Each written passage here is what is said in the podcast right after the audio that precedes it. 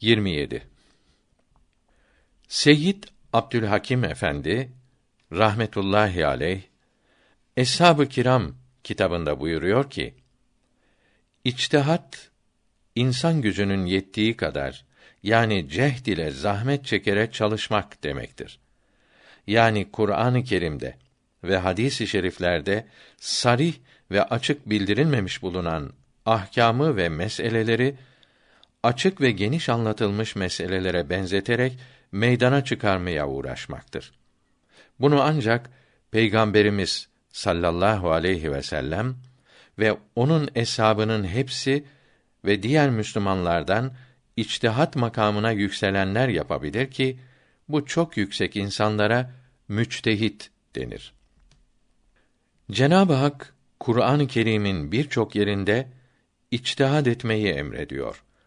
O halde manaları açıkça anlaşılmayan ayet-i kerime ve hadis-i şeriflerin derinliklerinde bulunan ahkâm-ı İslamiyeyi ve mesail-i diniyeyi mefhum ile ve delalet ile anlayabilen büyüklere yani mutlak müçtehitlere içtihad etmek farzdır. Müçtehit olmak için Arabi yüksek ilimleri tamamen bilip Kur'an-ı Kerim'i ezber bilmek, her ayeti kerimenin manayı muradisini, manayı işarisini ve manayı zımni ve iltizamisini bilmek ve ayet-i kerimelerin geldikleri zamanları ve gelme sebeplerini ve ne hakkında geldiklerini, külli ve cüz'i olduklarını, nasih veya mensuh olduklarını, mukayyet veya mutlak olduklarını ve kıraat-ı seb'a ve aşereden ve kıraat-ı şazzeden nasıl çıkarıldıklarını bilmek, Kütüb-i Sitte'deki ve diğer hadis kitaplarındaki yüz binlerce hadisi ezberden bilmek ve her hadisin ne zaman ve ne için irat buyurulduğunu ve manasının ne kadar genişlediğini ve hangi hadisin diğerinden önce veya sonra olduğunu ve bağlı bulunduğu hadiseleri ve hangi vaka ve hadiseler üzerine buyurulduğunu ve kimler tarafından nakl ve rivayet olunduğunu ve nakleden kimselerin ne halde ve ne ahlakta olduklarını bilmek, fıkıh ilminin usul ve kaidelerini tanımak, 12 ilmi ve Kur'an-ı Kerim'in ve hadis-i şeriflerin işaretlerini, rumuzlarını ve açık ve kapalı manalarını kavramak ve bu manalar kalbinde yer etmiş olmak, kuvvetli iman sahibi olmak ve itminan ile dolu, nurlu ve saf bir kalbe ve vicdana malik olmak lazımdır. İçtihat ve tefsir hakkında Farisi Reddi Vehhabi kitabında uzun bilgi vardır. Reddi Vehhabi kitabı 1264 Hicri'de Delhi'de ve 1415'te İstanbul'da tab edilmiştir. Bütün bu üstünlükler ancak eshab-ı kiramda ve sonra 200 sene içinde yetişen bazı büyüklerde bulunabildi. Daha sonraları fikirler, reyler dağılıp bid'atler çıkıp yayıldı. Böyle üstün kimseler azala azala 400 sene sonra bu şartlara haiz kimse yani mutlak müçtehid olarak meşhur olan görülmedi. Hicretten 400 sene sonra müçtehide ihtiyaç da kalmadı. Çünkü Allahü Teala ve onun Resulü Muhammed aleyhisselam kıyamete kadar hayat şekillerinde ve fen vasıtalarında yapılacak değişikliklerin, yeniliklerin hepsine şamil olan ahkamın hepsini bildirdiler. Müçtehitler de bunların hepsini anlayıp açıkladılar.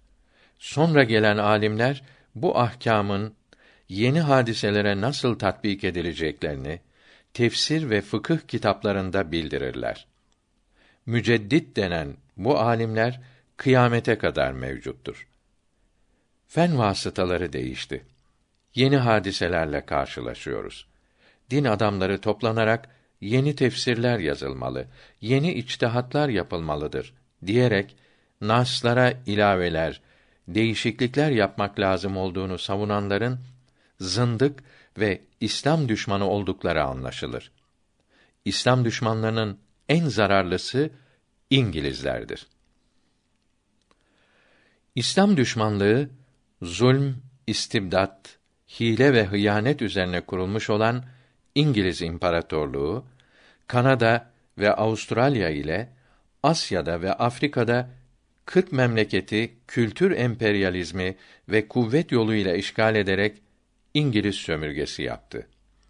İğrenç İngiliz politikası gereği olarak önce bu ülkelerin dilleri, dinleri, örf ve adetleri tahrip edildi.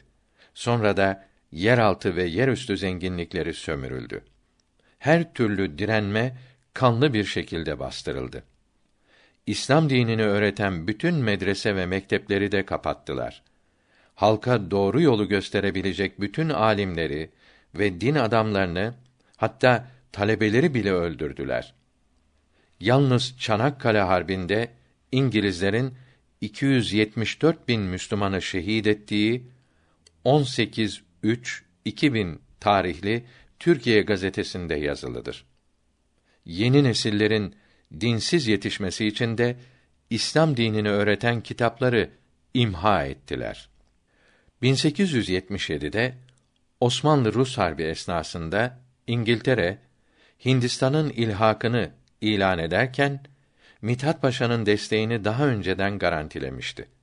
Çünkü Mithat Paşa meşhur İskoç locasına kayıtlı olması sebebiyle İngiliz hükümeti tarafından İngiliz ajanı gibi kullanılarak Osmanlı devletini harbe sokmuş ve Sultan Abdülaziz Han'ı da şehit ettirmişti. Batıya şartlandırılan devlet adamlarıyla batılı uzman olarak görevlendirilen ajanların işbirliği sayesinde fen bilgisi din adamına lazım olmaz iftirasında bulunarak medreselerden fen dersleri kaldırıldı. Ondan sonra da fen bilgilerinden mahrum edilen din adamlarını fen bilgilerinden anlamadıkları gerekçesiyle cahillik ile suçlayıp horlamak suretiyle gençleri dinden soğuttular.